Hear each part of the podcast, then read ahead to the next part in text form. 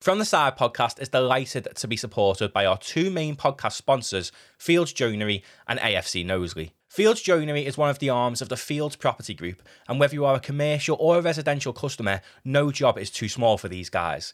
If you are watching on YouTube, all of their social and website links are on the screen now. However, if you are an audio only listener of the podcast, do head over to fieldspropertygroup.co.uk. That's fieldspropertygroup.co.uk. This is where you can find all of their social links and get in touch if you do need any work doing. Do not forget, no job is too small for these guys, and we would like to thank Fields Joinery for sponsoring the podcast from day one because it really, really does go a long way. We'd also like to thank AFC Knowsley for sponsoring the podcast. AFC Knowsley is a fantastic grassroots football club which has teams ranging from age six all the way up to the first team, including a disability team and a women's football team also. All teams play out at the Lord Derby Pavilion in Huyton, which is a £1.6 million complex, which is a fantastic addition to the grassroots football scene within this city. AFC Knowsley have also been kind enough to allow us to use their facilities to continue recording our podcasts on a weekly basis with all of our fantastic guests. I think you'll agree they look absolutely fantastic on camera and they're even better in person. So if you do have a spare weekend, do get down to the Lord Derby Pavilion and support this fantastic local grassroots football club. If you are watching on YouTube, all of their social and website links are on the screen now. However, if you are an audio only listener of the podcast, do head over to afcknowsley.co.uk. That's afcknowsley.co.uk. From the Side podcast, we'd like to extend its thanks again to Fields Joinery and AFC Knowsley for supporting the podcast from day one. It really does go a long way, and we hope that you enjoyed the episode. Hello, and welcome into the From the Side podcast in our new home of AFC Knowsley. So we'd like to thank AFC Knowsley for being one of the main sponsors of this podcast alongside Fields Joinery. Going to be seeing a lot more of us within this little setup, which is quite cool. And it's me and me, Matty, and Jay. And as always, Jay, you can introduce our guest. Uh, yeah, so just to introduce him, uh, Dave McNabb, formerly of Rylands. Nice one for coming on, Dave. Nice one, mate. Nice one for having me. Um, so we always start off, and the first question always is, to be fair, um, how did you get involved in coaching? So was back when you were younger, or was it, did you just fall into it, or was it always the plan, or what? Uh, I don't think it was ever planned. It was more around wanting to stay in the game, obviously playing, um, coming towards an end, getting a little bit old, a little bit fatter, a little bit worse. Um, I was at Widnes at the time, uh, and, and a fellow called Stevie Hill was the manager. Um, no longer with us, unfortunately, Stevie, but he was probably the best coach I've ever had. Um, and he made me look, as, as an experienced player at the time, he made me look at the game in a little bit different different way. Um, start to understand it a little bit more around shapes and strategies and identities and stuff. And I think that's what gave me the little bit of buzz to get into coaching and management. Yeah. Um, and then from there went into obviously into grassroots and then into non-league. Did it just start off? Where, tell us what your coaching journey then from from the start before you got to Rylands. So I was doing little bits and pieces at, uh, at Widnes at the time within the North Counties um, in the first division, and then obviously that with the first team or with the kids. Yeah, with the first yeah. team, yeah. Um, and then I went back and played for moved to and played for Ford's Ford Motors in the Cheshire League. Did a little bit of coaching there um, into Rainhill again, mainly as a player. And then the first team manager resigned. Um, and the, the reserve team manager Phil Burton at the time stepped up to the first team and got a call off the chairman uh, from Rainhill and said, basically said that, that Phil had, had said he should be the manager for the reserves. So took over the reserves, a sort of player manager at the time, which was was good because it, it almost bridged that gap between obviously ending your playing days and getting into the coaching and management side. And we had a decent side as well at the time within the uh, Cheshire League third division, um, won the league that year. Um, and then from there I went on to Billinge where I was doing my UEFA B sort of coaching and, and moved into Billinge with the, in the Cheshire Prem. And then we, we finished the season quite well um, and then the, the, the Rylands call came and moved over to Rylands and, and obviously had, had really four really good years there. Yeah.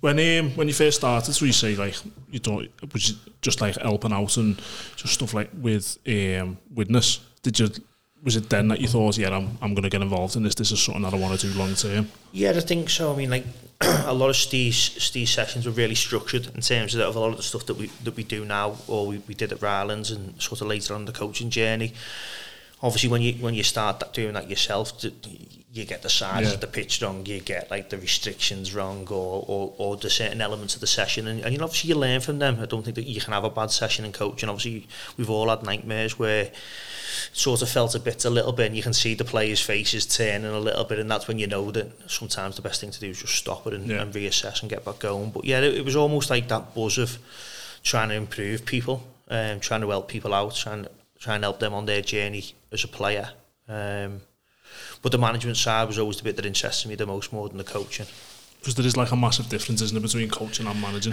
yeah, it is, and, and look, at, I don't think one's necessarily less or, or more than the other. I think it, it's just where your skill set lies and what it is you want to do. yeah.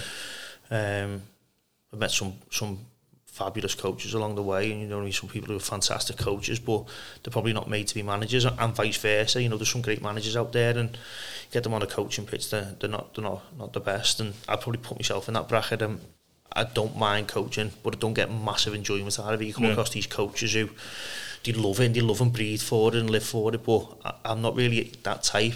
Um, I will coach, and I'm happy to coach, but I don't get massive love from it. You're more just happy just like standing back and observing and stuff like that. Yeah, so a lot of a lot of the way we used to work was obviously the, the, all the sessions be planned. They'd always have to have, an objective. Um, always be around the identity that we wanted to sort of portray on the Saturday. So a lot of the planning, that's where I got involved mostly around the planning of the sessions up front, and then obviously um, assessing on how, how, how successful they were at the back end. But Yeah. a lot of the time, certainly at Rylands, I let the coaches coach. Speak, speaking on Rylands then, um, what was it like when you got the call from them? Because obviously, massive club, had a good project. What was that like getting the call off them? Yeah, it, it was a tough decision really at the time because I hadn't been at Billinge long, um, and I really enjoyed it. We we just won the, the Guardian Cup, the Warrington Guardian Cup. We finished third or fourth in the league, but we finished the league very strong. Um, and the plan was we were going to stay there for the, for the following season, but then obviously the, the, the opportunity came up at Rylands, and they'd just been promoted, and Rylands were in the same league as Billinge. Billinge, I think I said finished third or fourth, I think it was, and then Rylands had finished sort of 11th in, in that season, but been promoted by the fact that they had um, planning permission for the lights and, and the ground improvements. So it was almost like a chance to, to step into non-league. And I just thought to myself, you know, even though I, I'm probably going to put myself out of my comfort zone a little bit, that's where I want to try and be and try and test myself and push myself. So it just sort of seemed to fall into place. Um, I first went in with, with one of my good mates, a called Stu Wellstead. Um, he was coming to the end of his playing career. He just won the, the county's prem with Runcorn Linnets. And he he came in, we sort of did joint manager. He was still playing at the time as well, so it was all, he was almost like the, the first signing, which was a good start because he's a 30 goal a year striker. So Sorry, just choked. Um, what's it like when you like with that? Because obviously you're at Billinge. What's the process behind that? So, did he call you first, or have you got to speak to the club first? Because obviously, higher up the pyramid, you've got to obviously get permission to speak Yeah. to someone. But is it like that that further down, or would they I think it does. It does normally work like that. In this circumstance, it was almost obviously Stuart had had had initial conversations with Rylands around coming in. I think um, he was obviously a little bit, little bit conscious that if he still wanted to play, it's a tough task to do both Yeah. at the same time. Um, he's never done. He's never had any management or, or real coaching experience either. So. Um, he gave me a call and he said, would you be interested? And I said, well, be interested. Initially I said no, and then he, he phoned back a couple more times. said, right, okay, let's have, let's have a chat and let's sit down with them. fucking, So fucking peer pressured you peer pressure, yeah, basically, yeah. So we went down and, and obviously met the chairman and, and the, the committee it was at the time. Obviously got got blasted for, for an hour or so questions and whatever else, and there was a little bit of a needle because we played against Rylands in the cup, and uh, we'd actually played an ineligible player. And he, and he scored and we went on to to win the cup so we beat them in the semi-final and went on to win the cup so there was a few questions about, about when you walked yeah, a couple of questions about cheating and our way to the, the, the sort of cup final but Did you have to like put like a um, like a presentation together or anything like that to say like this is how this is how we want to play or this is what? We'll, No, it was quite bring in? relaxed to be honest. Um, they did ask around style of play and what it is we were looking for and wh- what they thought we could achieve and, and obviously the, the questions around budgets and, and that Yeah. type of stuff. But yeah, it was quite relaxed. Um, like so you always feel nervous, don't you, going in for like an, any type of interview, anything yeah. that you want to try and achieve, you're yeah. always going to have an element of nerves, which is good. Um, but yeah, once we once we got in there, we settled quite quick, and it was just about trying to put our, our ideas across to the club, and you know, particularly the chairman and, and, and the board at the time, and obviously we got the we got the green light to go and give it a go, and. Well, so you obviously get, as you said, then you get the green light. You go when you go to the first training session, and you do obviously the session and stuff like that. Did it your plans change like instantly, or was it always did it for everything yeah. follow like flow? No, it was a bit of a it was a tough one because, like I said, they, they'd finished. I think it was eleventh out of fourteen teams in and um, in the Cheshire League. So clearly a step up to the counties. The, the, the current playing group on the face of it weren't good enough to go and go and try and then compete in, in the league above. Yeah. You know, it's simple as that. Um, it's not it's not always like that simple. Obviously, with players, you can obviously get a little bit more out of them. Um, but on the face of it, we, we knew we'd have to make some changes. But we wanted to give the lads a, a chance. You know, there might have been a couple of players in there who were, who were good enough and to, to stay with us long term. So we, we obviously had a meeting with the with the current group and said, look, you'll all get your chance. Um, training starts on such a date, and uh, a few of them turned up, not many. So the first training session was a bit of a car crash. Um, we brought a few lads there, but we didn't have many. Yeah. We had no. The club didn't give us any balls. We had no training equipment. Luckily, I had a few bits in my car from when obviously coaching at, at Rainhill and Billinge. So it was it was a tough start. It was like welcome to the real world. You know yeah. what I mean? You got to get out there and, and sort your own sort of stuff out and and move things forward. But we always had plans in, in, in terms clear plans in terms of what we wanted to play, what type of shape and, and what type of team we wanted to be. So we targeted players, we brought some really good lads in. And the way that we sort of approached it, because the budget was, I know people talk about Rylands and money and stuff, but the budget was really small. It was 250 quid a week all in. Yeah. So lads were on 15 quid, you know what I mean, and 20 quid, and then and if they were sat on the bench, you get an half. It was, it was embarrassing at times, giving lads seven, seven pound fifty in an envelope, you know what I mean? The envelope's fucking rattling and that, but that that's where we were at the club, and you know these things probably made it sort of a lot of the learning experience along the way made you what you what you are now. Yeah. So we brought lads in in groups of sort of two or three from different clubs from in around the West Cheshire and the Cheshire and the Liverpool County Prem, and that's how we sort of brought the squad together for that first year. Do you reckon you still would have went to Rylands then if Billinge would have went up as well? Uh, I don't know. It's a good question. Possibly not. Um, because my aspirations, I didn't have, I certainly had no issues with Billinge. Um, I was working with a, with a fellow called Jeff Parr, who's, who's a great lad. Got a ton of respect for him, still speak to him now, he's a good lad. Um, and there was no issues at, at Billinge at all, so it wasn't like it was trying to get a new club to because I wanted to move on. It was just that that step into the into the counties really that, that I wanted to try and take and push myself. You mentioned as well loads of people talk about the Rylands and the money and stuff like that. Is that something you found going into games and stuff? People thought like, oh, Rylands really doing this because they got all the money behind them and stuff like that. Yeah, you do, and, and, and look, I think sometimes you've got to feed off that. We, we found ourselves in a position where a lot of people disliked us and didn't really know anything about the club and how it, how it was structured. Um, you know, you lose a game, you're getting comments from fans support who support Gateshead, and you think, I've never even played Gateshead. Like, why, why you made up? We got beat 3 0, you know what I mean? Like, what's going on here? But Uh, look, it, it, it's part of the territory. I think there's always going to be people in any walk of life where if you're doing things well, there's always going to be people who will find an excuse for why you're doing it well.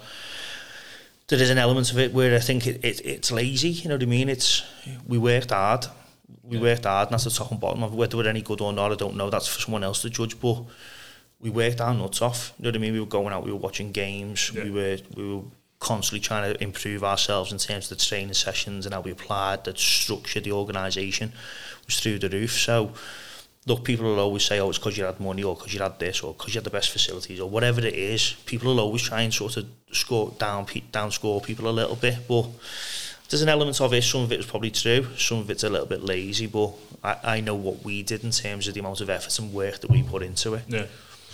So I've been to the Rylands and it is it's a Um, it is actually a brilliant setup. Have you been? No. no. It, now I didn't never went like previously. Obviously, air and when you were doing well and yeah. promotions and stuff.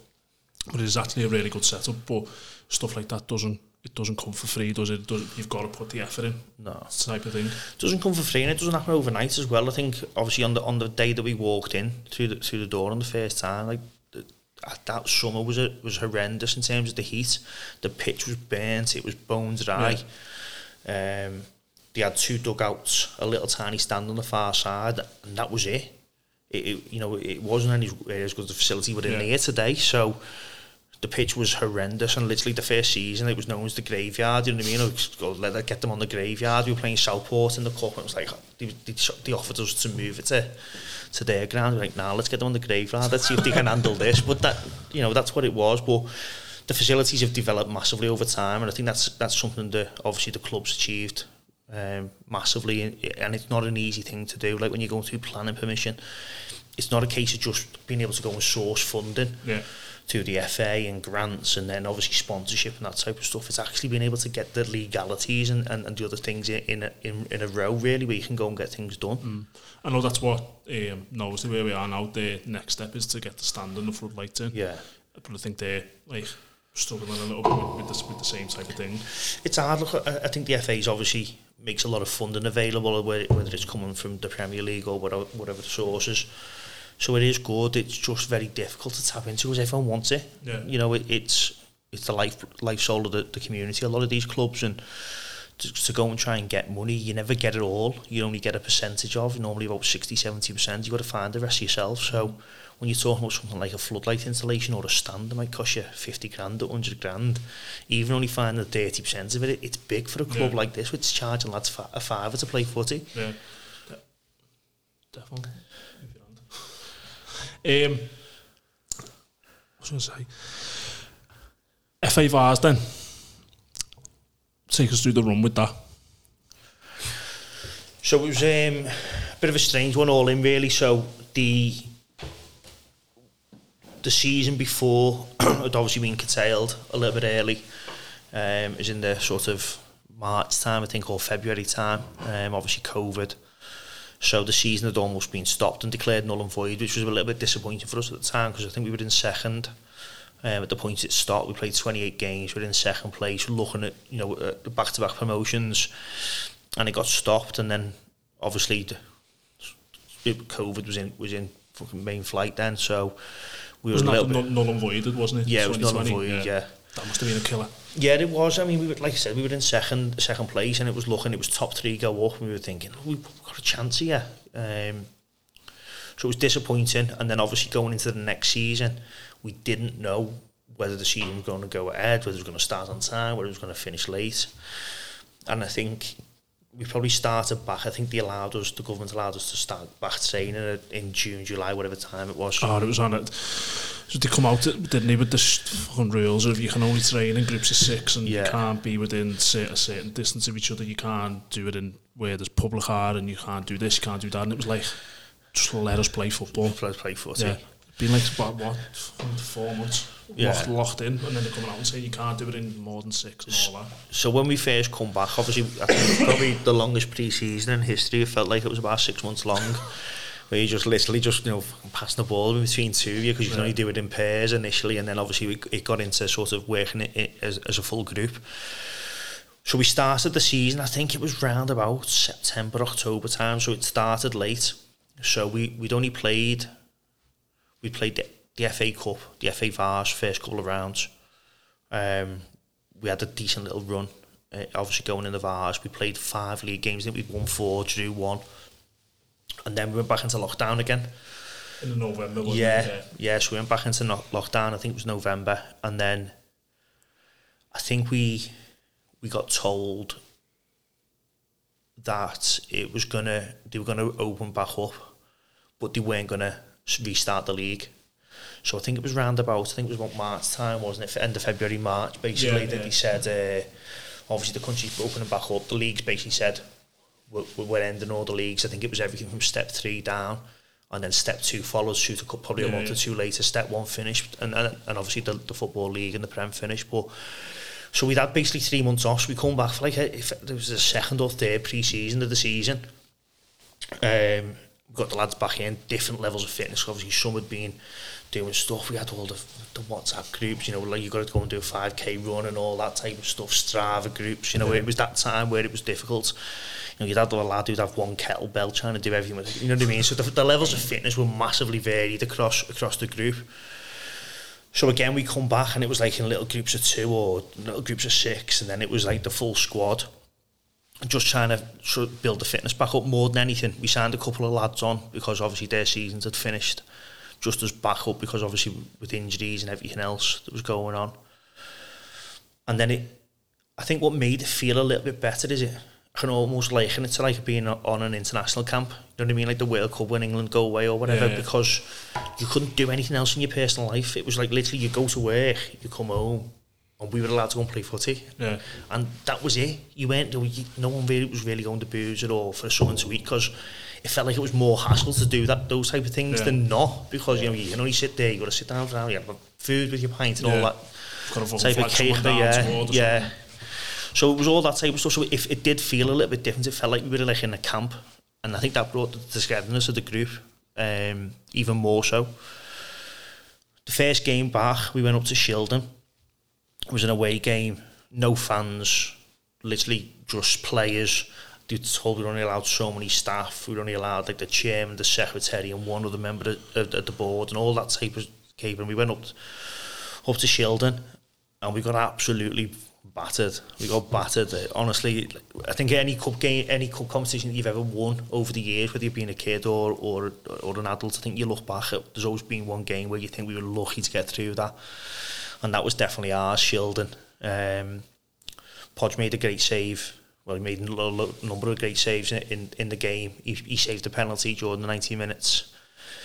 Finished equal, and then we went on to penalties, and we won on penalties. Um, then we had a couple more games from northeast teams. Um, we played West Auckland, when then got got through that. Um, and it was just starting to build momentum and the, and the feeling around the group. You could almost feel like it, not necessarily thinking about Wembley or winning it at yeah. that point. It was just like it, it almost became everyone's release because, like I said, like everyday life was a it was just shit, a bit shit, wasn't it? it was no other way to say it. Everything was just a little bit shit than what it used to be know, even going to work, you'd almost like hate going to work even more because you thought I can't do nothing when I come home. And obviously we we, we, we built it. There was lads sort of coming back from fitness. Um, we played Longridge at home. Uh, went 1 0 up in the, about seven minutes. Got a man sent off a minute later. To them and got sent off a minute later. So we literally played the full game, 80 odd minutes, 90 minutes with uh, with 10 men. Managed to come through the game 2 1. Um, and kept moving forward. Uh, the quarter final was a was a big game. We played Hebburn, and that they'd won they'd won the competition um, the year before. Yeah. Well, the week before for last seasons, if that makes sense. Oh yeah, like I did like yeah. the delayed final thing. So we meant to be playing them on a Saturday, and they were in at Wembley on the Monday, in the bank on the bank holiday Monday. So they actually moved the quarter final to the following Saturday yeah. Um, which probably helped us because I think they were all pissed for, for three or four days after they won the won the final. So they almost played last year's final on the Monday, and then travelled up to us to play us on the Saturday. Um, be mad to deal with that mentally, wouldn't it? Yeah, I, I, look, I think there's two elements of it. There's the elements of you've been pissed for three days, four days, whatever it is, and trying to get the you know physically right to try and compete in, a, in another big game sometimes when you win a game with 40, it doesn't really matter, does it? You know what I mean? Yeah. You, you've got that sort of behind you where you've won. You just won at Wembley. You, there's no more sort of confidence that you can have than yeah, that. Yeah. But anyway, we, we, we won the game, moved on to the semi-final. Luckily enough to have a, another home draw. Um, played Wal- Walsall Wood in the semi-final. Another close game. Again, come through that. And obviously that feeling at the end really, when, when that full-time whistle went, was just, it was just something else. I think for certainly for me, it, it was more a, a relief than anything because, like I said, because of the lockdown and all the issues that we were having with lockdown, I just felt that from a family point of view, all I was doing was work footy, work footy, and everything was just about the Vase and thinking about the next Saturday, next Saturday, and yeah. everything we need to do beforehand. And we hadn't had any fans. At this point, there was still no fans, so it was almost like, you know, your partner, your kids, family, they can't actually come and watch the games, and, and you're going through this roller coaster by yourself or yeah. with the lads, and there's nothing around. And obviously, we've been told before that if the final was on such a date, there would be some fans allowed.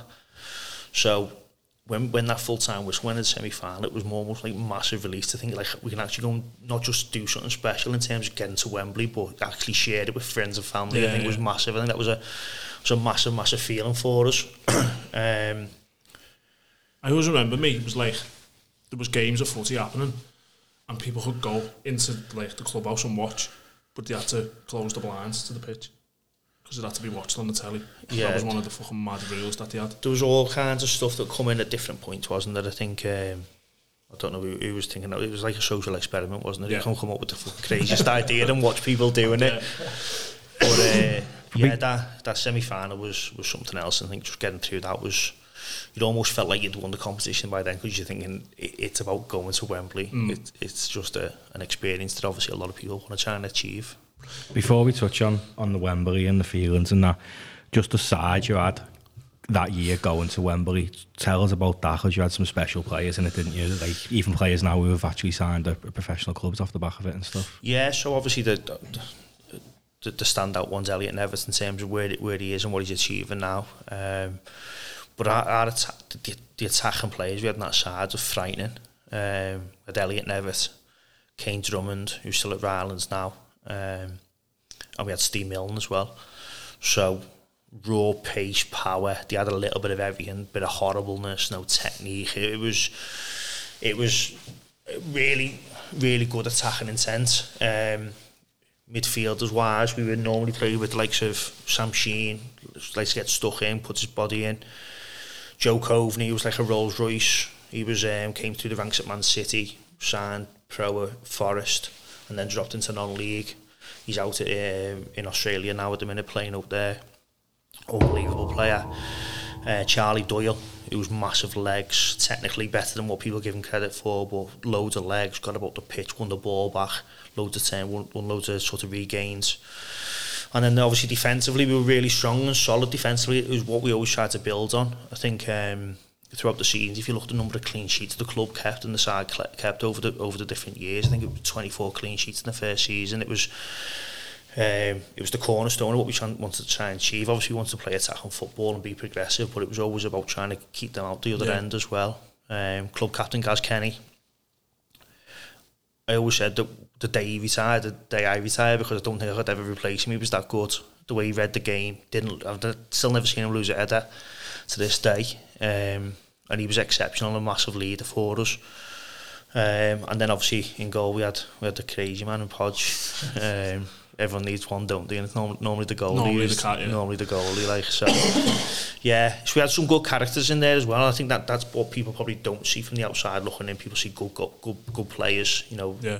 players who are, who are easy on the eye, people who will score goals and whatever, and they're the names. But the characters in the dressing room were, were, were massive. They were massive. For a run like that, you do you obviously need a good dressing room, don't you? Yeah, you do, and, and look, I think we, like I said, because there was nothing else to do, it was a little bit like the crazy gang. You know, we're going up to buses to, to Newcastle and the northeast on a on a Saturday or a Tuesday night or whatever, and then on the way home, like you could have a bevy, then you got off, and there was no pubs open, there was nowhere to go. It was like, what, what do we do now? You know what I mean? Like, can you go go around the block again a few more times? but uh, yeah, I think that's what built the group. Like I said, it, it did feel like we were on a camp. It felt like we were on some kind of international camp. It, we felt very much in our own little bubble, and it, it really brought out a lot of the characters and, and some of the some of the crazy cats that we had in, in the group. Obviously, with the times that it was in, so with COVID and stuff, was it? Did you have to be tested or any before all the games, or was it just crack on? Yeah, we had to be tested before a few of the games. Obviously, lads were were in, back in work to an extent. So, well, some some places were open, some places weren't. So they were obviously being tested depending on what they were doing for a living as well. But we had to test ourselves before we left for Wembley um, on the morning, the, uh, the day before. We were travelling up. We were staying, doing some training at Derby County's ground, and then travelling up, staying overnight. And obviously the game was was twelve o'clock, of course, about twelve kick off the next day. So we all had to uh, test ourselves. The swabs went like a little bit wide at the mouth before they went in the in the uh, in the testing tube on, on the on that Friday morning. There was no way no anyone was missing that game. Yeah. Imagine that though. Actually, do. You're doing the test and then finding out you're positive and just not being able to go. No, there was no way that was happening. The uh, the build up to it, the build up to, to Wembley was that was that like surreal? Was it more like I said it to Macca, didn't I, when we were talking about the FA Cup, because obviously the FA are involved and it, the, Yeah. the telly's involved, so we're all regimented as to what you can and can't do and what you... Yeah, so uh, the build-up obviously started at the full-time whistle of the semi-final. Now, because of the what had happened with Hebburn and the match re- being rearranged, you normally get two weeks from the at least two weeks from the semi to the final. Because our semi quarter final being pushed back and then our semi pushed back, we only had a week. Yeah. So the week was absolutely manic. On the Monday, Sunday was a write off, as you can sure you can imagine. on the Monday, we met at the club, and literally as we were working through looking at options for hotels, we got an email off the FA to say, I think it'd almost been whispered anyway that it was going to happen. Well, basically, we're, we're amalgamating the two seasons, and we're going to do points per game, and we've been promoted. And it was like, oh yeah, great. Oh, great. Right now, where are we staying? What are we doing? and it was literally the shortest lived promotion celebration I've, I've ever fucking known. You know what I mean? It was just like, right, I'll sound okay. We'll be on. Let's just concentrate on what we, what we've got to do. We went up, and to be fair, the club pulled out all the stops. We were staying at um, the Grove in um, just outside Watford, and it was the hotel that England normally use when they when they're playing internationals. It was, it was unreal. It was well too good for us. You know what I mean? We all turned up like a, like gang of scousers and Mancs all rocking up. You know what I mean? It was like six hundred quid a night hotel. Um, which was quite stories down there must have been looking thinking, what's going what's on? going on here. But they definitely were the night after the Wembley, I don't know that. But yeah, we, we rocked up, and to be fair, it, the, the club basically said obviously there was a, there was a lot of um, money on the line in terms of competition payouts and the prize money, and the club basically said, you know what, a once in a lifetime opportunity. We're not going to try and save this money towards anything else. Let's go and enjoy ourselves. Whatever we win, we'll, we'll spend a lot. Yeah. And, and we definitely did that. definitely did that. Speaking, I know you touched on, on Elliot Nevitt as well. Um, before we, we go into the Vase and, and winning it and stuff, did you know when watching him throughout that season that he was probably too good for that level? Yeah, he had, a lot of raw attributes and a lot of a lot of skills that are very transferable up the leagues. Um, there was certain parts of his game that he needed to work on. We worked with him quite closely on them. I think he'll probably admit it himself when he come back just before the Shielding game. We were sort of going through that pre, mini pre-season. He wasn't in a good shape at all. You know, f- in terms of physically fit, in terms for football, he he wasn't in a good place. His brother does quite a lot of bodybuilding, and he, I think he'd been doing weights with him, quite heavy weights, and we sort of did a little bit of a fitness test on the first day back and said like, let's see where people are. Did a little twelve minute run, and Elliot pulled up and his back was killing. Um, I said, what have you been doing? He's like, I've been been fucking deadlifting two hundred kilos. I was like, Well, you know, well, you know what I mean? Like before we go and play footy, Yeah. like you're deadlifting like near enough a quarter of a metric ton. You, your back's going to be fucking sore, mate. You know what I mean? So, but like, it is he's a great lad. He's he's one of the best lads. He, he wants to win. He's got a desire to improve and better himself. And I think if you look at his physique and, and his ability and how much he's changed since going into that full time environment, it's massive. But I'd like to think that we played a part in getting to the point where he could go and achieve that as well in terms of just some some coaching, some simple stuff that we went through with him. But look, what he achieved in that final at Wembley, he was always going to get some kind of move. That was, you know, we walked into the changes at, at the end and we was like, he's definitely gone, and And it was like, yeah, he's gone. he's just already. stood, like stood on the side thinking, oh, I've got to find a new striker now. No, I think at that point it wasn't there. It hadn't quite hit home yeah. Uh, like I said, that, that, the last sort of six minutes, I think I had a time at the end of it that felt like an eternity. Um, it was a horrendous feeling. But then obviously once it, it's done, it sort of all sort of fades away, doesn't Yeah. it? You can't really remember too much about the game and whatever. But I think we, we said, between the staff and whatever, we said um, straight after the game, he's, he's gone, definitely gone. Yeah. And good luck to him. Um, I think at the time in, in the new Wembley, he was only the second person, who, or the, the only two people who'd ever scored at hat-trick at the, at the new Wembley was him and Harry Kane. Yeah. So he's not in bad company, is he? You know what I mean? He I definitely remember- wasn't going to be playing for Ireland the year after. Remember he put that picture? Wasn't you the um, there when he first played as a striker as well? 'Cause he was a centre half, Yeah, he weren't used he? to be, so when we were in college, he used to be a centre half. Yeah. Nev. So, say, saying to Dave before, we went and like, at first year, he was just, he was like a kid and he was just dead small, dead skinny kid. And then we went for the summer and then come back in the September and then come back and he was massive, this big unit. And you look and you're just thinking, is he the same kid? And then randomly, just some, on one day, he just said, oh, put me up front. Went up front and then obviously he's never looked back. Yeah. I think he could do a job different. Like I said, he was in terms of the attributes that he had, he was intelligent and he had a good footballing brain, which is mm. always transferable to playing in different positions. Obviously, the physique he had anyway, he was physical, he was strong, he was aggressive. So whether you're playing up top or, or the centre half, it, yeah. it, there's a lot of same same traits and skills that you're looking for. Mm.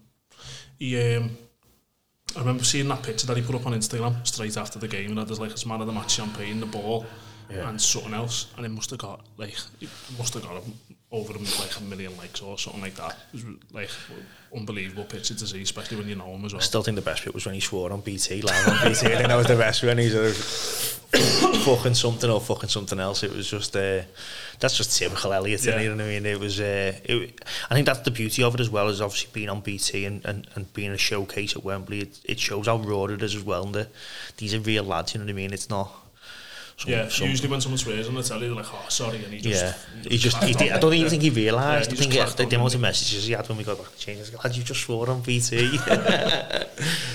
on to the Vase then, uh, talk us through that day, because obviously, what was it like first for you as a manager, walking out at Wembley with your side?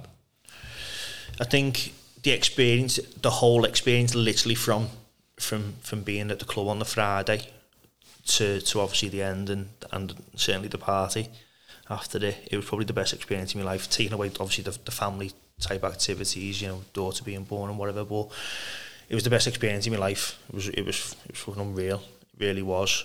Obviously leading the team out was massive, massively proud moment for me. We like I said, we worked our bollocks off to get there.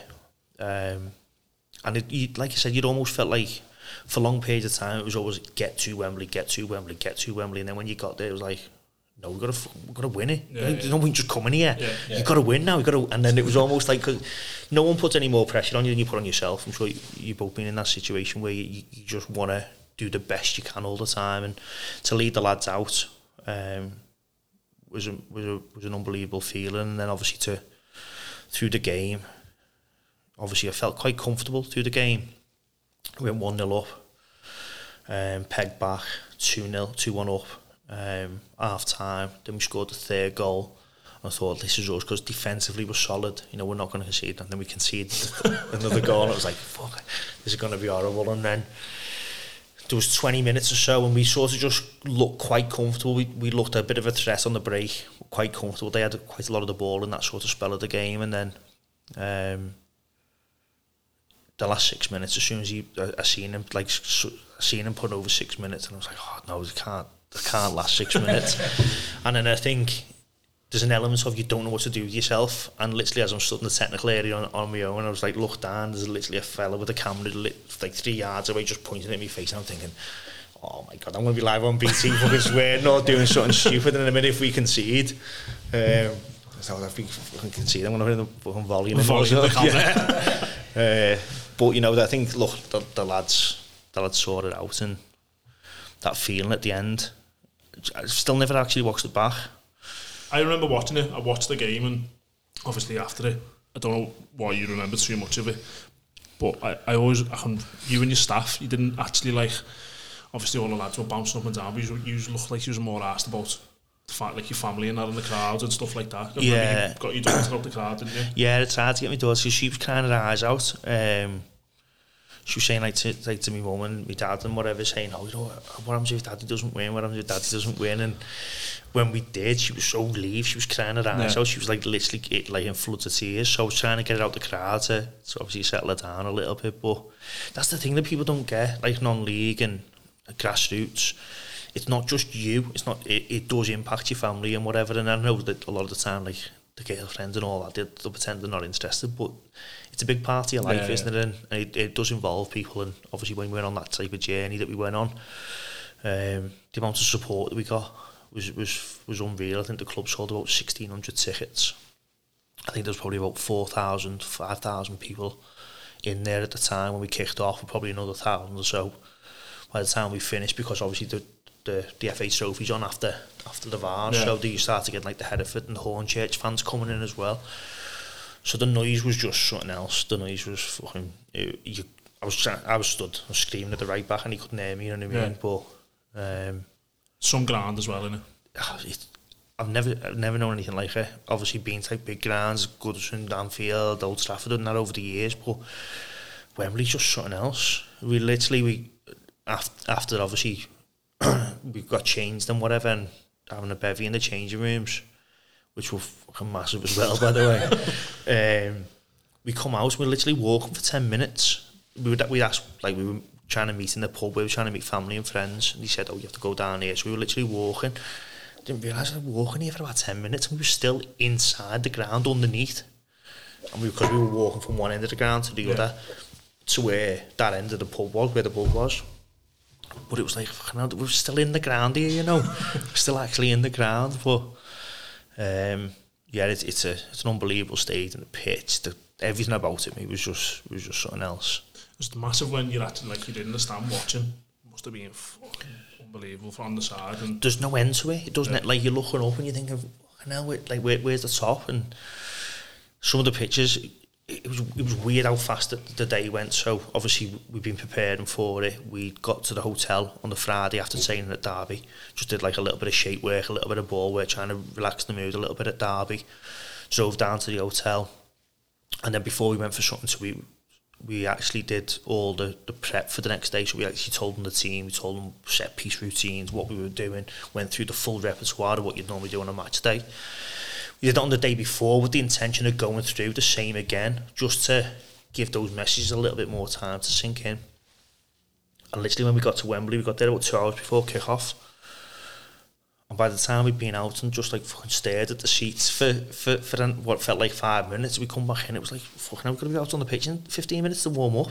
The lads hadn't even started getting changed yet, so, so literally it was a good job we went through the information the day before, Yeah. otherwise they wouldn't have known. it's just been like, go on lads, get out, my, my Bassett style. is that like all regimented as well? What time you've got to be out on the pitch to warm up? Yeah, so we literally we literally got um, a sheet that, that basically said T uh, like zero minutes kick off, T minus one minute national anthem, T minus three minutes stood Yeah. T minus five minutes stood at checkpoint one, T minus whatever. So it was massively, massively reg- reg- minute by minute regimented from 45 minutes before kick off. all that all that on national telly as well. Yeah, yeah. Was that was that different as well? Playing obviously the biggest game of their lives, biggest game for your managerial career, and it's under the cameras as well. You know, everyone at home couldn't make it or watching you, could be scrutinising it, etc., etc. Yeah, I think it probably it was, and what probably made it a little bit more sort of made you realise how big and how important it was. Obviously, we, we did a, quite a lot of as much as we could analysis on our position before we went into big games. When we went into the quarter final against Hebburn, because they played at Wembley on the Monday, and we recorded obviously the game. To be able to see the game from so many different angles from BT cameras, Yeah. compared to what you normally see where you stood there with the notebook writing the stuff down and trying to take videos with your phone. I think that made you realise, fucking, this is this is big. You know what I mean? In terms of seeing how how you prepare for those different games, and obviously you're aware of the that you're on BT. It's something that you're talking about when you're going into the game, but as soon as you start going through the prep and the detail, all your focus is on, is on the match and, and making sure the lads have got all the information they need. What are you like as a manager then? Are you a shouter or are you a like calm, collected, just take it in or Um, probably um, I can be quite animated. I think on the sideline in terms of shouting and, and passing instructions on. I think I think a lot of it will depend on on the group that you've got in terms of trying to change your response. Um, for them, I think around we've always had quite a young group and. Sort of when I was sort of com- playing, you know what I mean. You always had those experienced leaders, those lads who were horrible, to, you know, and they didn't shut up for, for ninety minutes, and you're walking off thinking, "Fucking hell, I'd rather be sat with Yeah. my bed than this." You know what I mean? But couldn't get a break? that that's a, that's a skill set that's gone in the game now. Yeah. No, like it, that's not a value. You know, when you go and watch it, a game at the park or you know here or whatever, and you hear someone talking, like people don't value that as a skill set anymore in terms of passing that information on. I, I end up fucking screaming man on and open up, and you know it, it's more instructional than anything else. Yeah. And but I think you. The more experience you get, the more games you get under the belt, you, you do change your approach. Obviously, I'm not saying that don't, you don't start screaming on and shouting at the players and whatever. They're trying to get the best out of them, but you get more into the game in terms of a technical and tactical point of view rather than just screaming at people to, Yeah. to, to be better. Did you feel like then the last season after the Vase at Rylands there was even more pressure on you? So obviously you've been promoted, you just won the Vase. Everyone's eyes pretty much in the city was on this side that were that were doing bits. Yeah, there was an element to that. I think obviously there was a lot of pressure, but like I said before, I think the biggest pressure we've ever had is what we've put on ourselves. Obviously, you, you, you know what you or you think you know what you're capable of, and you know how hard that you work. So you want to just try and achieve what you can. I think going back on some of the stuff I talked about in terms of the prep for the Vase, when we came back to training in the March, when everyone else got told basically that the league was over, we knew that obviously all we were concentrating is next Saturday, next Saturday, next Saturday, the Vase, the Vase, and then obviously it took us about a week to get over that in terms of the party and the hangover from that. So when we come back, it was almost like right next season now. A lot of teams had been speaking to players for three months uh, and nail people down in terms of contracts and, and agreements and whatever else. So we always knew going into that season, almost like our strategy for recruitment was around we'll bring a couple of players in, but we'll we'll, we'll have to build as we go. So there might be maybe one or two players coming yeah. in every every every sort of month or two. And that's what we did. I think um, we hung in there. We were always in the sort of the playoff spots early doors. a couple of bad performances, a couple of bad results as you'd expect, a couple of good ones as well. Um, then we brought a couple of players in in sort of late December, going into early January, that, that probably transformed us quite a bit. We completely changed our playing style and philosophy. It was probably in the October on the back of a bad run. Um, changed our formation, we changed to a back three from a back four. And we started to put some of the building blocks together in terms of what we wanted to do and what, what we wanted our identity to be going forward. And then, like I said, when the players, when those players with a little bit more quality and a little bit more experience became available, sort of January time, we brought them lads in and they made a massive difference and they bought into what we were trying to do from a coaching point of view. And I think the recruitment at that point was a little bit more targeted as opposed to just getting a good player, yeah. get a good player who plays the way you want him to play. You know, when you we were fortunate in some ways that obviously things didn't work out for, for certain players or other clubs. You know, you like your Dean Fairmans who we signed for Malty so that's got 58 international caps. He played most of his most of his sort of career in the Championship and League One. Um, and bringing someone like him and he just revolutionised the group. It just really transformed the way that we wanted to play. Obviously, he's one of those type of players who's really technical and good on the ball. And I think from January, I think we we won 15, 14 out of 17 games, sort of in the run into the league. And obviously, the, the last game was was a draw, and that was a fucking roller coaster in itself in terms of that last game when we had to win it to win the league. But we went in and literally from from January, I think it was the first January to, or January the first or second, we played Widnes away. And we literally scored in the 97th minute. And then from that point, we literally went on a run of, of winning 14 out of 17. Sometimes you need that as well, don't you? you know, like, a, like a last minute goal. So yeah. Think, so like so you come back in, everyone's fucking hyped and all, and you think, yeah, we can, we can, we can actually, we can actually play football. We can actually do something. Yeah, it was, and, and in that run, I think the thing that the sort of built the confidence. It was we had games in that run where we were winning 1 0 and we scored like, literally a last kick winner. We had games where we went and blew teams away 6 0, 5 0, 7 2. And then obviously we had games where you know we scored like a, a 70 minute penalty and we were hanging on for dear life in the last five minutes. Yeah. And I think when teams are picking up points week in, week out and they're picking up three points and winning games, if they're doing it in a variety of different ways, I think it gets the players confidence that they can deal with any type of situation. Yeah. You know, because you, you, you can see it nearly goal, and over some teams, well, we've only for the last ten games, we've only been winning. So it's a different experience, and I think the more of those experiences you can come to, the better the, yeah. the team is, and the better the group is. So when you think back now to everything that you achieved at Rylands, did you expect to achieve that much? Like so many promotions, winning at Wembley and stuff like that. No, I don't. I don't think you can ever expect to do those type of things. I think what you what you expect of yourself is to put things into place or the building blocks into place. The the sort of organisation, um, the coaching, the plans, all that type of stuff that we try to do. I think you're always trying to. I always say to to the lads that we want to try and act with the level we want to be at, not act at the level that you're at.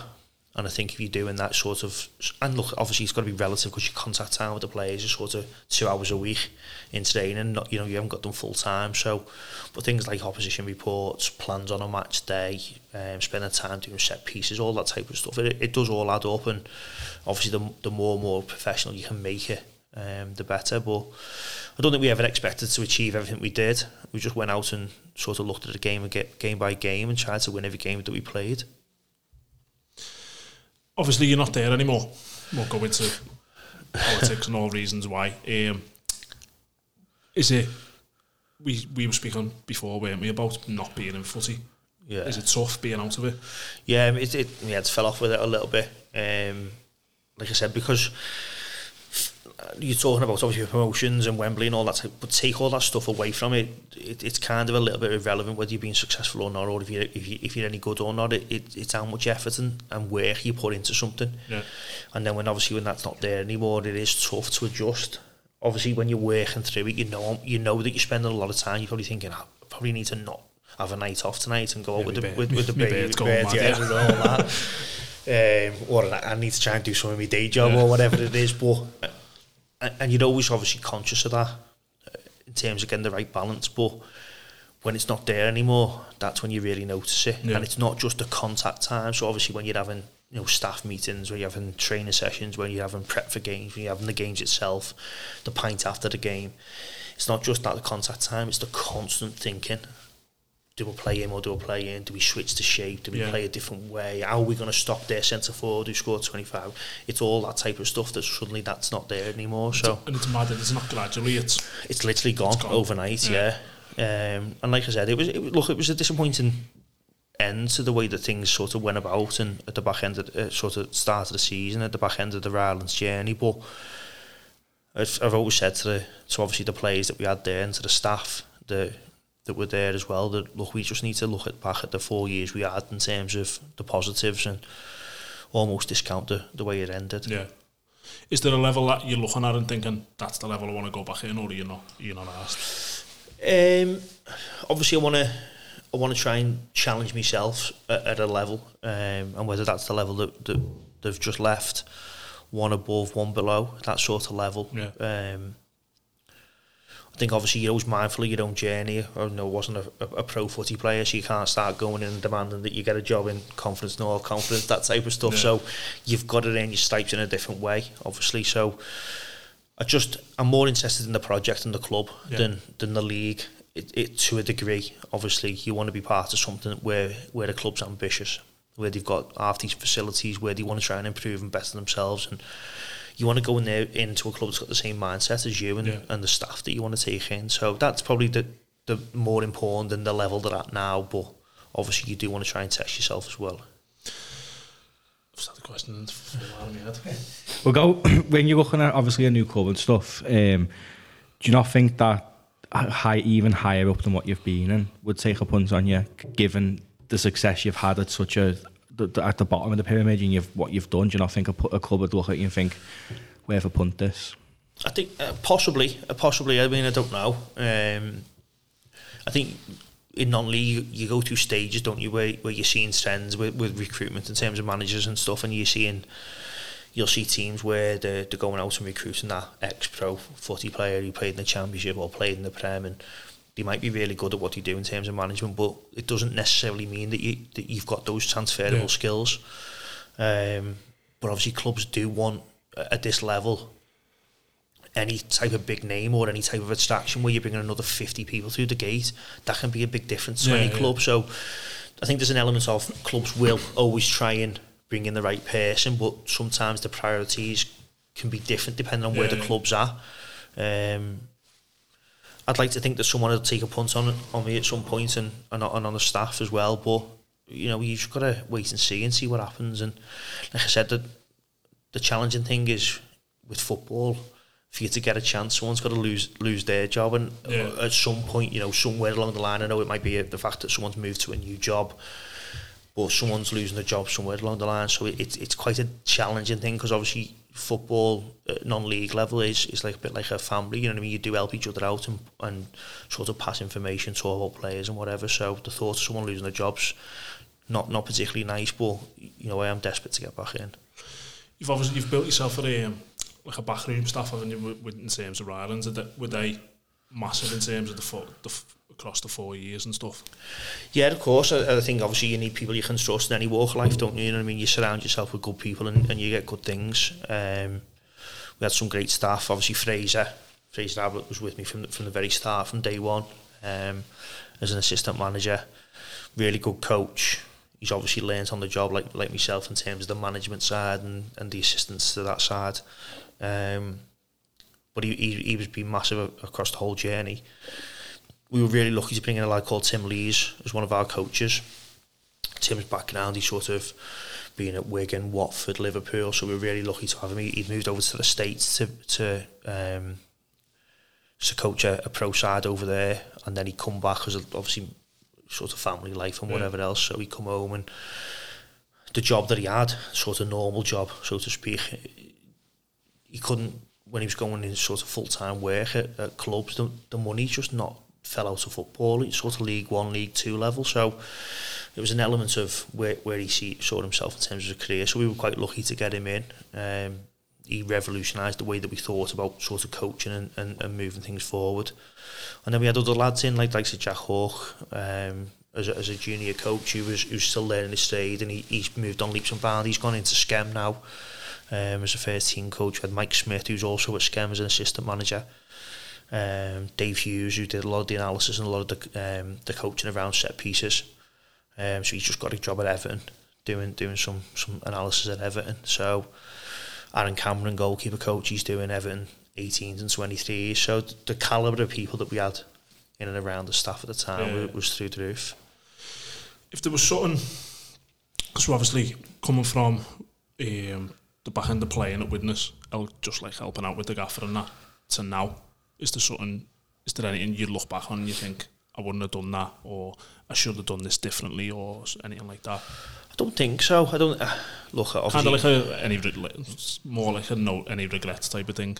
I don't think so. Look, obviously, there's certain things I wish I might have done differently or whatever, or might have gone a different way. But um, every every defeat you ever have, you, you always wish you'd have fucking picked a different yeah. team or or done about in a different way. But I think those we we always said that when when you do lose games and we, we did have a, a couple of defeats where you're losing like 3 0 and things have just gone drastically wrong on that day. I think we've always said that always treat any defeat like a lesson and, and do it sort of a forensic review. What happened on that day? Why did something go so wrong? Why do we lose a game of football? And obviously trying to improve. Sometimes the answer was it just happened and they were yeah. better on the day. There's nothing you can do, but sometimes it, we, we made changes on the back of it, whether that be personnel, shape, formation, the way we played, whatever it was, or preparation for games, the warm up, little things like yeah, that yeah. that you try and look into. So I don't think there's any massive regrets. Like I said, there's obviously made mistakes, plenty of them, whether that be selection or or decision making that I made um, myself, but. It, it makes you what you are, don't you? You've got to learn from those. Reason, yeah, sometimes it does, and look, it's hard when things aren't going your way and you're going through a tough spell, but that's probably what makes you. We always usually finish. So, any young coaches who, who are listening, any advice for them, like starting off in foot in football, or anyone who's out there struggling? Have you got any advice that you'd pass on, or anything like that? Just probably just just work your nuts off and do it your way. Look, ultimately, you know, some people will be successful, some people will fail, but be true to yourself and just do things your way. And yeah. if, if that's not good enough for the club you're at, then you'll get an opportunity somewhere else. But don't try and be someone else. Don't try and do, be something that you're not. Yeah. Definitely. Yeah. Listen, um, I know when we first started this, we were asking people who do we get on and stuff like that, and your name come up loads. And I when you come in. I appreciate you said it's not your type of thing, so we really appreciate you coming on. No, yeah, cheers, nice, nice, nice appreciate it. How you doing? If you're watching on YouTube, don't forget to give a like and subscribe. Um, do go and check out AFC Knowsley and get some of this merch. Um, Mike will be very happy if someone goes and buys some merch. Um, it's on the AFC Knowsley website. But if you're listening on YouTube, do leave a like and a subscribe. Spotify and Apple, uh, do leave a rating for us. It's absolutely flying. Reached Azerbaijan and America doing quite well, and Saudi Arabia as well. So um, must be listening to us before before like all the World Cup and that kicks off, Jay. But yeah, uh, nice one to for coming on, nice one for listening, everyone, uh, and and yeah, you for listening from the side, and we'll be back again next week.